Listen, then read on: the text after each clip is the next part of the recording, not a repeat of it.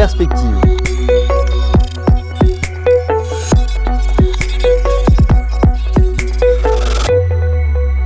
Un gros plan sur les, actions hein, en elles-mêmes. Euh, comment se positionner par rapport à, cet actif? À un moment où, on l'a vu tout à l'heure, les, multiples de valorisation sont, très élevés et ne pourront donc évidemment pas éternellement euh, augmenter Oui, mais je dirais c'est toujours, pour nous, c'est toujours euh, la même idée. Et c'est pour ça que je disais tout à l'heure, c'est clairement une gestion active.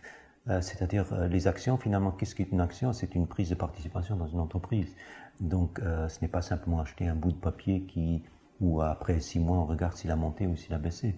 C'est une prise de participation et donc il faut se poser la question, ben, dans quelle entreprise euh, j'aimerais euh, prendre cette prise de participation? Est-ce que c'est des entreprises, et c'est un peu notre méthodologie, est-ce que c'est des entreprises qui ont quelque chose qui, qui leur permettent de se différencier de leurs concurrents euh, d'avoir quelque chose qui, qui, nous on appelle ça toujours un avantage compétitif, quelque chose qui leur permet d'avoir des marges plus élevées, une rentabilité plus élevée.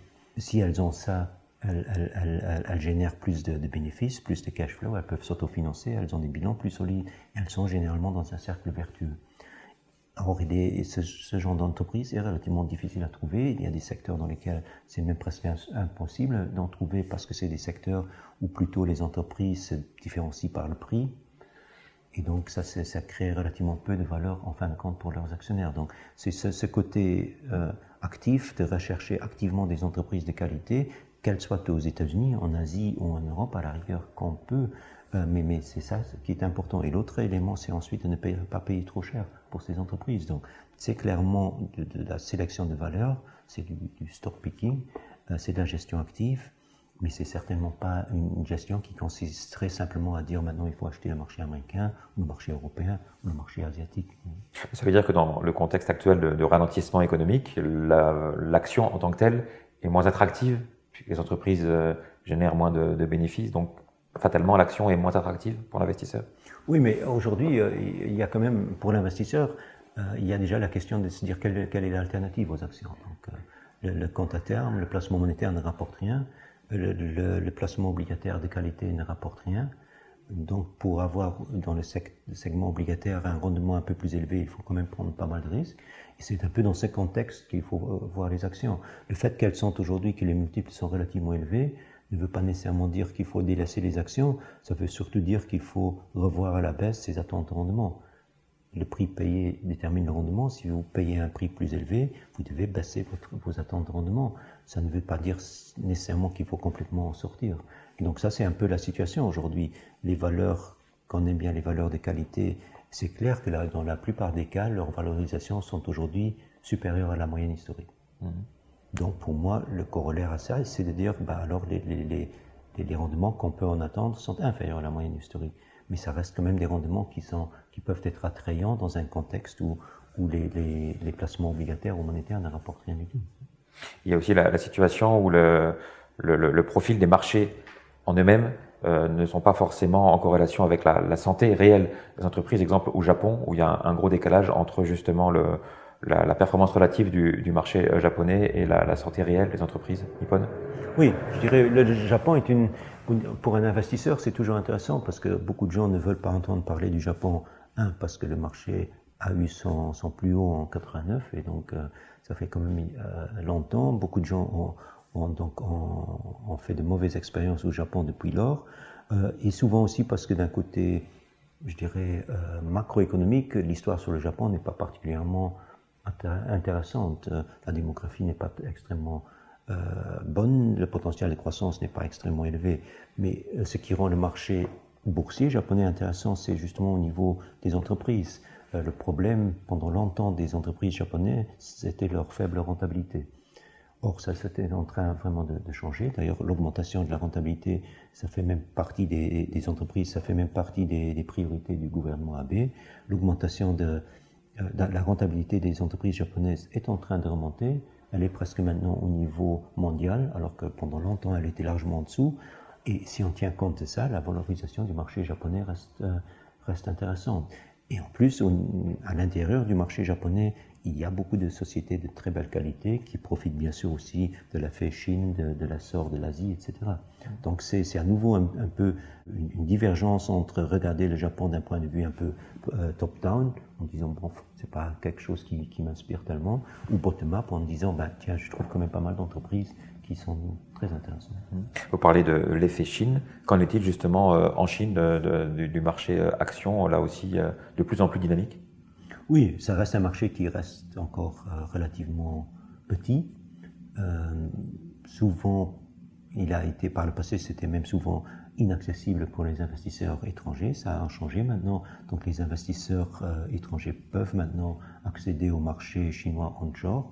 Et donc, mais pour l'instant, elle, elle, représente encore une part très faible de, la capitalisation de ce marché, mais de plus en plus les investisseurs étrangers vont s'intéresser à ce marché.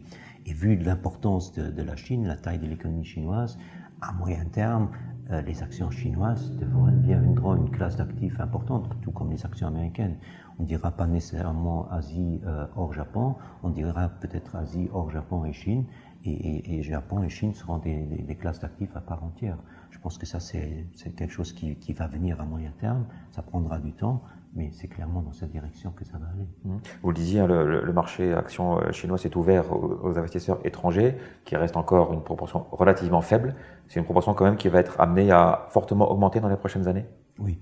Il y a maintenant euh, un des grands fournisseurs d'indices euh, auxquels souvent les gestionnaires sont comparés, donc MSCI, a annoncé qu'ils vont augmenter la part du, du, de la Chine euh, dans leurs indices de 5% à 20%. Donc, si vous êtes mesuré à un indice qui a jusqu'à 20% de Chine, euh, qui comporte jusqu'à 20% de Chine, et que vous n'avez que 2%, donc vous vous exposez à trop de risques. Donc, ça, fera que automatiquement les investisseurs étrangers devront augmenter leur, leurs investissements euh, en Chine, et donc ça, c'est clairement une tendance qui qu'on va observer dans les années à venir. Mm. Pour l'instant, le marché chinois onshore, c'est surtout les, domestiques, c'est surtout l'investisseur privé qui joue, ce qui fait que le marché est extrêmement volatile. Mm. Justement, le marché chinois donc reste, ou en tout cas est de plus en plus attractif pour un investisseur non chinois?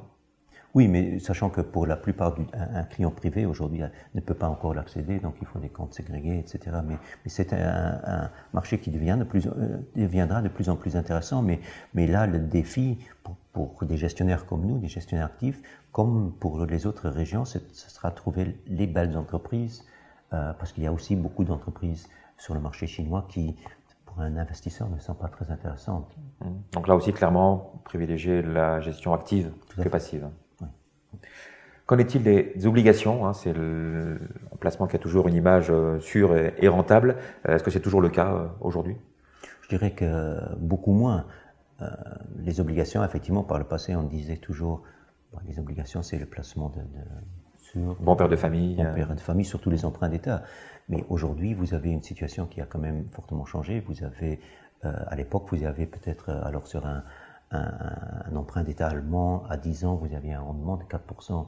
Euh, donc on pouvait dire, OK, l'Allemagne est un, pays solide, donc euh, il n'y a pas de, risque sur le débiteur, vous avez un rendement de 4%, tout va bien. Aujourd'hui, si vous achetez l'emprunt d'État allemand à 10 ans, vous avez un rendement, bah, il, y a, il, y a, deux semaines, il était même négatif. Donc euh, pour prêter votre argent à l'État allemand pour 10 ans, vous avez euh, un rendement négatif. Donc ce n'est pas nécessairement une proposition extrêmement intéressante et ça vaut un peu pour la, plupart des, emprunts d'État. Donc clairement, leur, rendement a fortement baissé, leur risque quelque part a augmenté, les, les finances publiques dans beaucoup d'États se sont détériorées. Donc euh, l'attrait fondamental de cette classe d'actifs obligataires a souffert. Et quel est l'intérêt de, cet rendement d'État euh, négatif? Ben, justement, il n'y a pas vraiment d'intérêt. Je dirais ceux qui, euh, l'achètent, c'est soit des gens, des investisseurs institutionnels qui sont peut-être obligés d'acheter des emprunts d'État, ou alors des, gens qui disent ok, mais je l'achète, je l'achète pas pour le garder jusqu'à échéance, mais je l'achète parce que les taux deviendront peut-être encore plus négatifs, donc j'aurai une appréciation du cours et je le vendrai à nouveau. Ça c'est plutôt euh, de la spéculation qu'autre chose, mais ça c'est aussi euh, une des raisons pourquoi euh, effectivement même avec des, rendements négatifs ben, il y a encore une demande euh, pour les emprunts d'État, et notamment pour l'Allemagne, il y a toujours aussi le côté à plus long terme, pour certains qui pensent qu'un jour peut-être la zone euro va éclater, ben, qui pensent qu'au moins avec le Bund, ils sont remboursés en, en Deutsche Mark et pas en euros. Est-ce qu'il reste encore pour les, investisseurs des, vraies valeurs refuges? On pense à l'or, qui est un petit peu la, valeur refuge par excellence. Est-ce que c'est encore le cas aujourd'hui? Je dirais que l'or, effectivement, reste une, valeur refuge, reste une sorte d'assurance contre un certain nombre de, risques aujourd'hui on pense quand même toujours que, l'économie, d'une manière générale, l'économie mondiale est relativement fragile. Donc ça, c'est un élément, on ne sait pas du tout ce que ces, ces dix années de taux d'intérêt absolument faibles ont créé comme distorsion. Ça, on le verra seulement euh, plus tard. Donc tout ça, c'est des, risques potentiels. Il y a les risques géopolitiques, clairement. À nouveau, l'or généralement se comporte bien lorsqu'il y a ce genre de, euh, de risques. Et, de l'autre côté, ce qui est généralement négatif pour l'or, c'est une, forte remontée des taux, puisque l'or ne rapporte rien. Or, s'il y a une chose que les, événements des derniers mois ont clairement montré, c'est que l'économie est beaucoup trop fragile que pour pouvoir supporter une forte remontée des taux. C'est pour ça d'ailleurs que les autorités monétaires ont à nouveau changé de cap. Donc, de ce point de vue, ce danger-là pour l'or, il, a plutôt disparu. Donc, de ce point de vue, il y a effectivement pas mal d'éléments qui, plaident pour avoir quand même un certain pourcentage d'or dans un portefeuille euh, équilibré. À moyen et à long terme, ça reste un, placement sûr Ça reste un placement sûr, mais bien sûr, ça reste un placement qui, qui, se comporte bien souvent pendant, pendant un certain nombre d'années, qui a aussi de longues périodes où ça ne rapporte rien du tout, ou même le cours de l'or baisse. Mais je dirais, l'année dernière, euh, euh, les banques centrales ont, augmenté leurs achats d'or de, plus de 70%. Donc si même les banques centrales achètent de l'or, euh, je pense qu'on peut euh, avoir confiance que l'or gardera sa valeur à, long terme. C'est bon signe, effectivement.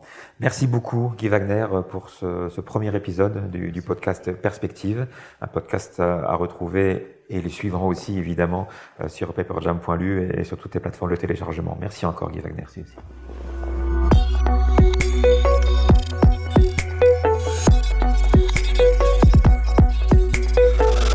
Abonnez-vous au podcast Perspective sur pepperjam.lu.